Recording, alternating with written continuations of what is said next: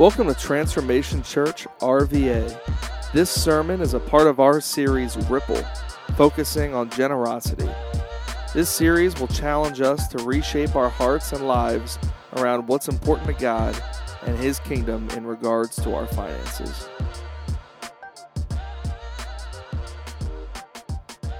This is our last week in our series called Ripple. Uh, how many of you enjoyed Elder Woody Jones last week? Yeah, would you give him a hand? Yeah. Good. All three of you. Just really excited. To... Man, he did a great job.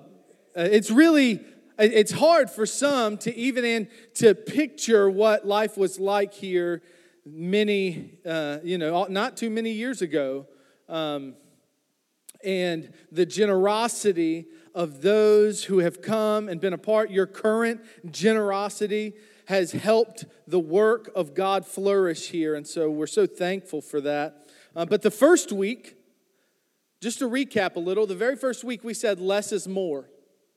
We wanted to talk for three weeks about what the Bible says about money and what we should do with our money and how we should handle our money. And nobody likes talking about money in church because you think I'm about to take up an offering. I'm not, I'm not, I'm not taking up an offering today. Um, I don't need a bigger car. The church doesn't need any more wings. We got to fill up what we've got. But what God is after is not your money, but your obedience. Because it can be easy, okay? I, I don't want to go here, but I'm going to go here anyway. It can be real easy for you to, to serve, okay? I'll give of my time, sure. Or maybe you'll do your devotion time in the morning when it doesn't interrupt anything else in your schedule. But some, for some reason, when it comes to our money, we say, oh, that's mine to do with what I want. And the Bible would say otherwise. The Bible would say that everything we have is a gift from God the house I live in, the cars I drive, the money in my bank account, while some would say, I've worked hard for that money, and I believe that you have. Man, God provided the job. God provided your able body and gave you breath. And so we wanted to talk about money and what that means. And so the first week we said less is more. That remember, better one hand with tranquility than two hands with turmoil and chasing after the winds. You remember that verse from Ecclesiastes? We said, less is more. And then last week, Woody did an excellent job breaking out from Scripture that giving is good. Everybody say it. Giving is good. That we should give and that giving is an expectation of the Christian. Okay? Um, we give because we have been given to. And so giving is good. And today I want to talk about tomorrow matters. Would you say that with me? Tomorrow matters. Um, and we'll look here in Matthew 25 in a second. I had a conversation with some young folks, some young adults. Um, uh, about six months ago, and they uh, it was kind of we were kind of kind of a Q and A style thing, um, not like service oriented, but just us together. And one of the questions I was asked was this: What is the biggest challenge to our generation? What is the biggest challenge in our current generation? We've got baby boomers in the room. We've got millennials in the room. We've got some Gen Zers in the room. We've got lots of generations in this room. What is the biggest problem facing this current generation? And I'll tell you, it's not just this generation, but every generation existing currently. Our biggest challenge, challenge currently in facing tomorrow and making tomorrow matter is this we are spoiled by the now, the instant.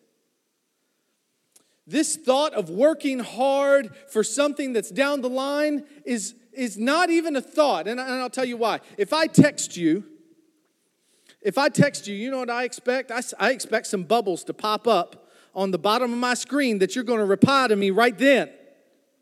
I expect some bubbles to pop up. If, um, if I want to watch a movie, I, I want it to stream right now. I don't want it to buffer.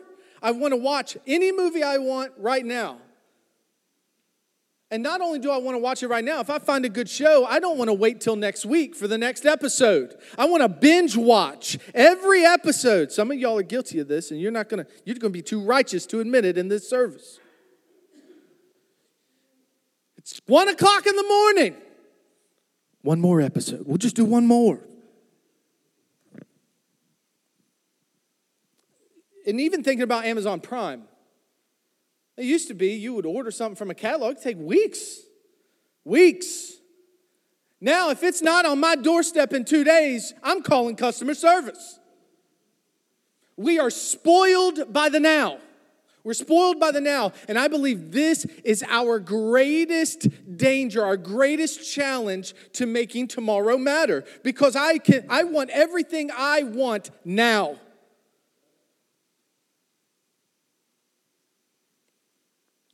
That's why it's so difficult for so many to see and think about tomorrow.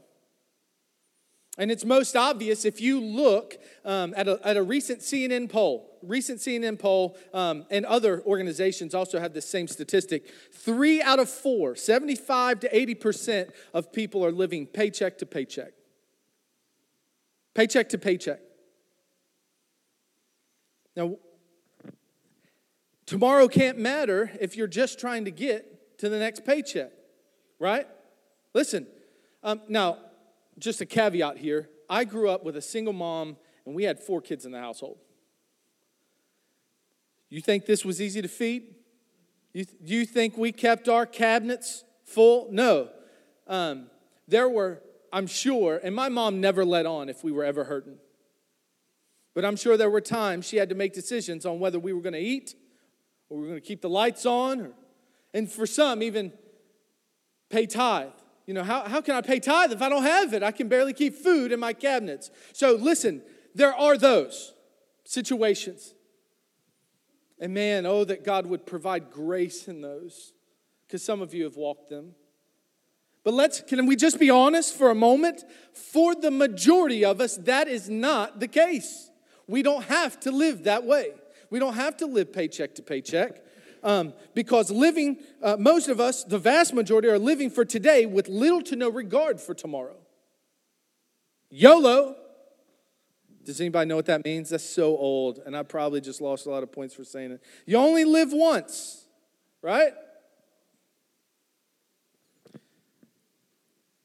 Let me, and, and I'm not going to preach real long.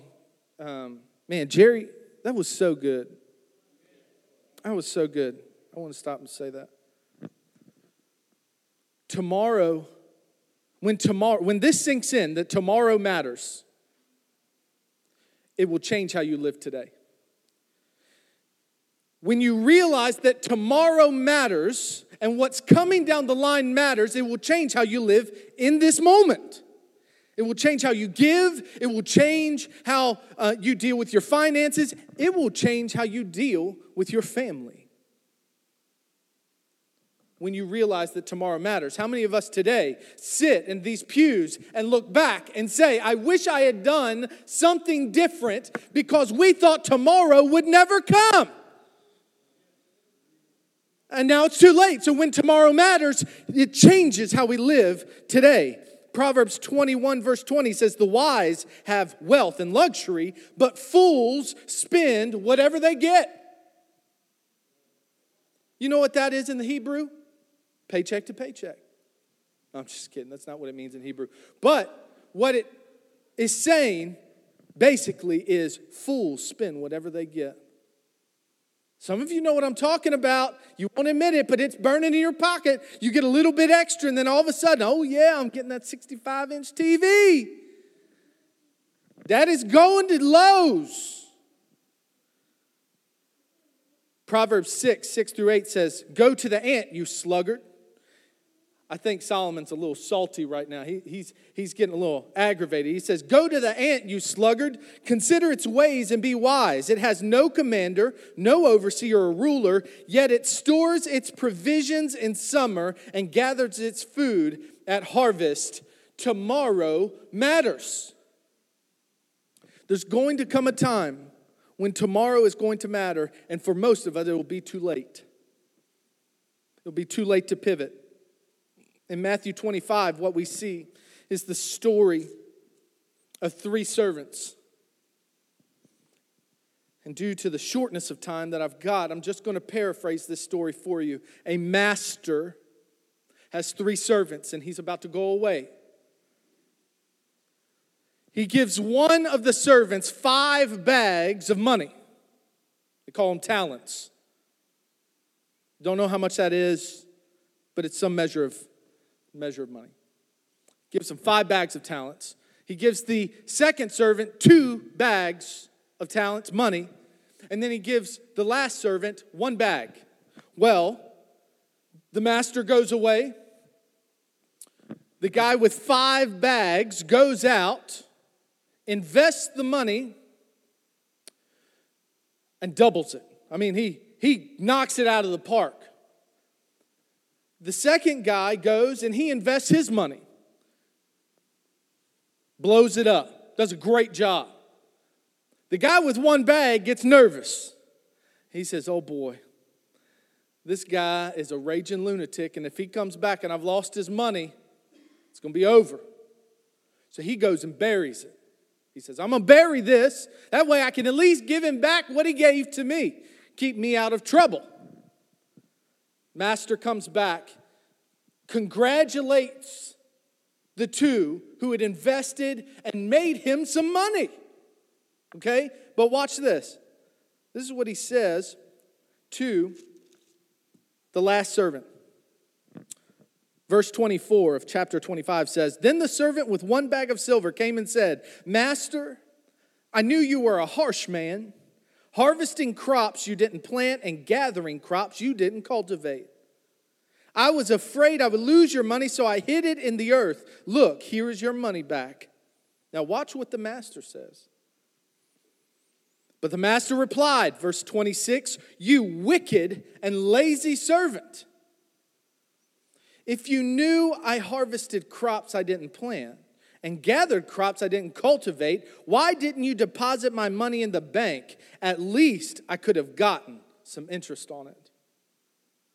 Then he ordered, verse 28, the, take the money from the servant and give it to the one with 10 bags of silver. To those who use well, hear this, what they are given, even more will be given. And they will have an abundance.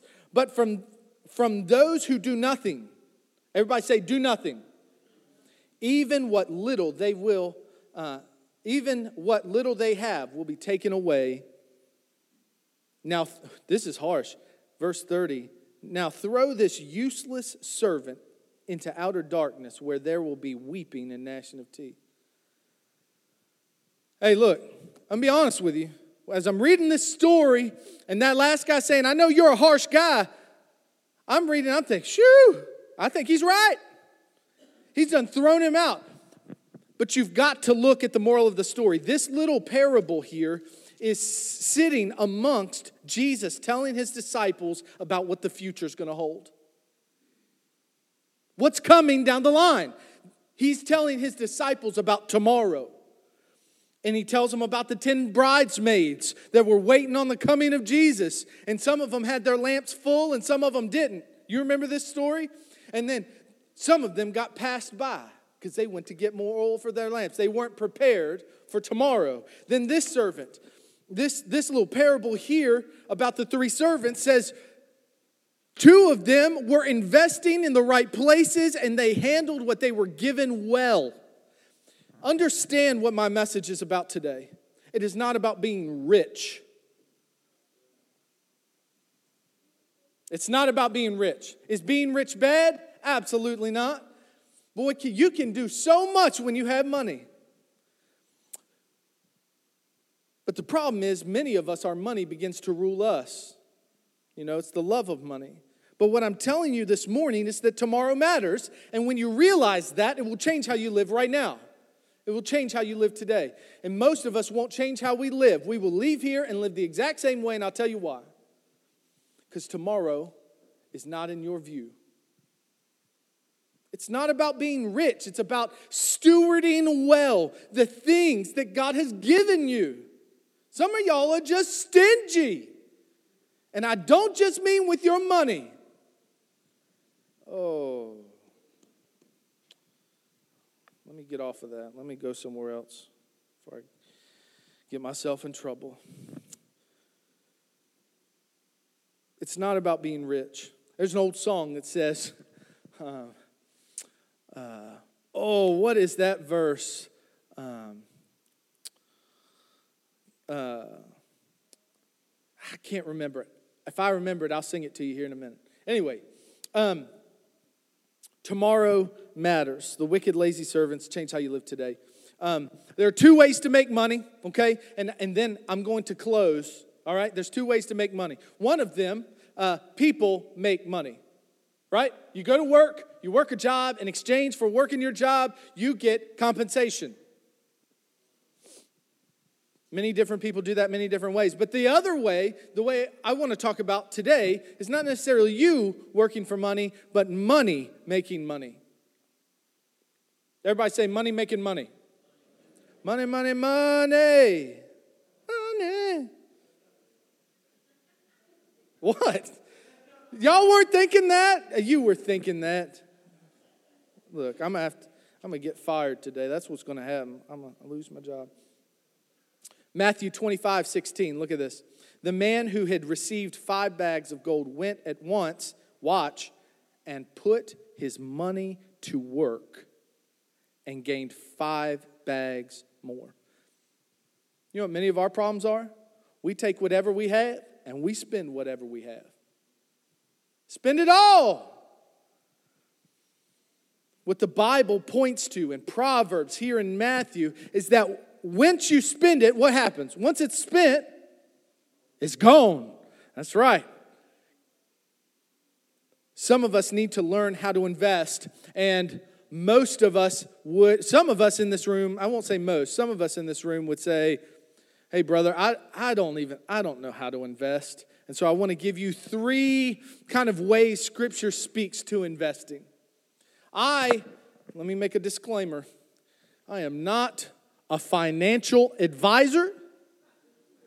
You are not going to get stock tips from me. I am a pastor. And so, what I want to give you is how the Bible says that we should invest. And we'll look at these investment principles here. Number one, investment principle number one don't invest in things you don't understand. Proverbs 24, 3 through 4. By wisdom, a house is built, and watch this, and through understanding it is established. Through knowledge, its rooms are filled with rare, beautiful treasures. Many of us invest in wrong things. I'm not going to name the organization I tried investing in one time, but I'll just tell you uh, this old preacher right here, uh, in my earlier days of marriage, I thought, you know what? I'm gonna make it big. I'm gonna get, I'm gonna get rich. I'm gonna get rich. So a buddy of mine, and, and y'all are gonna know what I'm talking about here in a minute. So they, a friend of mine messaged me. I hadn't talked to him in 20 years. He said, "Hey, you interested in making some uh, residual income every month?" I was like, "Yeah." Well, here's what you got to pay up front, pop, pop, pop, and then it'll take you two and a half years then you'll, and then you'll be in it. You got to change how you buy things. You got to buy from our catalog. I was like, yeah, let's do it. And uh, let's just say a year into it, my wife said, if you ever bring up said company again, it's going to be over. It's going to be over. You can find you somewhere else to live. It was a stupid investment. Stupid investment because I didn't understand it. I didn't understand it. Um, and sometimes the best investments are the ones we don't make. Let me say that again. Sometimes the best investments we, uh, uh, we make are the ones we don't make. Um, so those are some of the best investments. Number two. So number one, don't invest in things you don't understand. Number two, don't put put all your eggs in one basket. Grandma used to say that all the time. Don't put all your eggs in one basket, young man. Grandma was wise and true. Ecclesiastes 11:2 says, "But divide your investments among many places, for you do not know what risk lie ahead." How many of you saw COVID-19 coming? Me tell you, no one saw it coming. And I have many a friend who took major financial hits because of COVID 19. None of us know the future, right? Anybody in here know what's going to happen tomorrow? No. So if tomorrow matters, does tomorrow matter? Yes. So we got to change how we live today. Um, I kind of think it like, like manure. Don't shake your head at me, elder. You know what? Don't you shake your head at me. You'll see where I'm going. You pile up manure in one spot. You know what it does? Stinks. Stink. What? It's true. But you spread it out all across the ground. What's it do? Boy, it'll help things grow. And that smell will go away eventually, too. Don't put all your stuff in one place. Ecclesiastes tells us to do it. It's an important principle when you're investing. Don't put all your eggs in one basket. And then, lastly, number three, don't try to get rich quick. 1 Timothy 6 9. Those who want to get rich, everybody say rich, fall into temptation and a trap and into many foolish, harmful desires that plunge people into ruin and death. In the pursuit of wrong things, hear me. If you are pursuing wrong things, it will lead you to ruin and destruction. And a lot of these things can look pretty up front. I had a friend of mine years ago who came to me with another. I don't know why. I got lots of people that think I need a ton of money, and I really don't. Um, but he came to me. He said, "Hey, I'm getting ready to invest in this company. You should do it with me." I was like, "Well, tell me about it." He's like, "Well, first, you got to put fifty thousand dollars up front." I said, "You're talking wrong fella?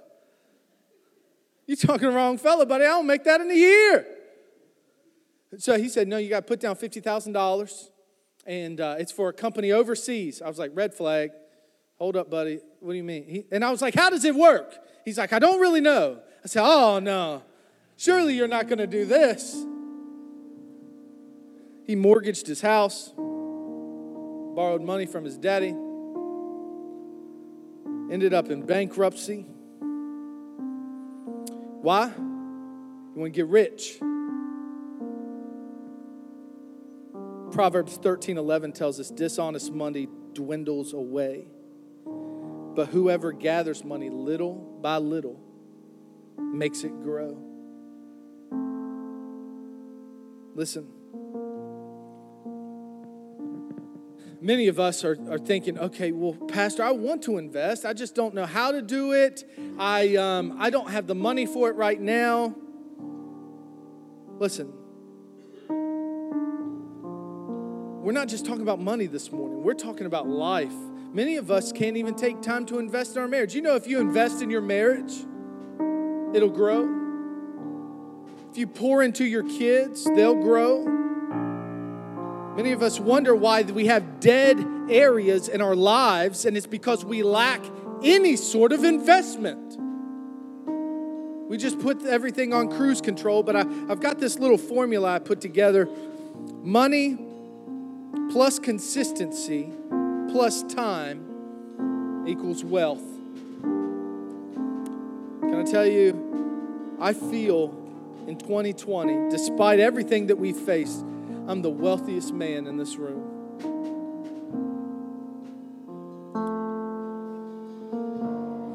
Don't have expensive clothes, but I've got the Lord. Anything you do with any consistency, many of us, uh, we don't tithe because we tried for two weeks and nothing happened. Yeah, you lack consistency. Many of us don't want to use our money at all. It's my money I've worked hard for, and honestly, everything takes time. Tomorrow matters. And I want, this is what I want for you. Hear me. This is my heart in closing out this series today. We talked about less is more, we talked about giving is good, but what has to get down in your heart and what the Bible, what Scripture points us to, is that tomorrow matters. Christ died on a cross 2,000 years ago because he knew that we would be meeting in this room today and that I'd be able to present a gospel to you.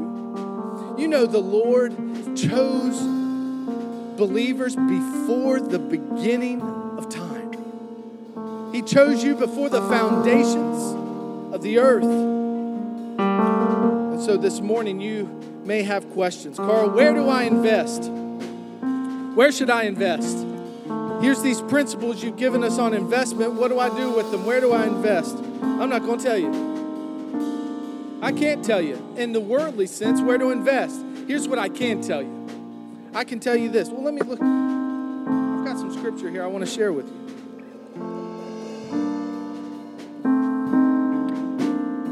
The best place to invest is a place you can depend on a place you can depend on. Any investment person will tell you you can look back at a track record, and for the most part, you'll see exactly how things are going to go. They're dependable, they're steady. You don't want to invest in something that's all over the place. And the one thing I can tell you of that is dependable is the Lord. Invest time in the Lord. Don't go home and check your newspaper for, uh, you'll see all types of stories about where you can invest. Companies coming and going and where you should put your money. Let me tell you something the best news I have ever gotten is that Jesus Christ came and died for my sins. The best news, it's still very good news. The best news I've ever gotten is that Jesus is not a liar and that we can depend on him. Psalms 50 says he owns the cattle on a thousand hills. No, uh, Numbers 23, Titus 1, Hebrews 6, they all say that we can depend on the Lord. He's not a liar. Hebrews 13, 8 says he's the same yesterday, today, and forever. Best place to invest is in the Lord. Not just with your money. I want to see you invest in your families. I want to see you invest in your marriages. I want you to invest in your kids. Yes, of course, I want the Lord to thrive all those areas. But I'm telling you, an investment in the Lord is an investment well placed.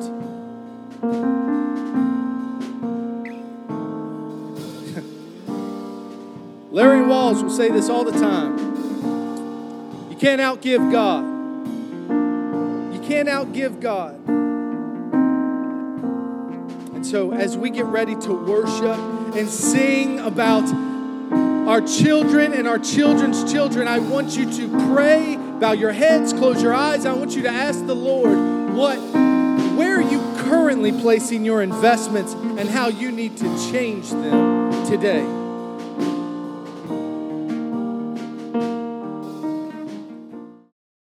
Thanks for streaming this audio from Transformation Church RVA, located in Richmond, Virginia.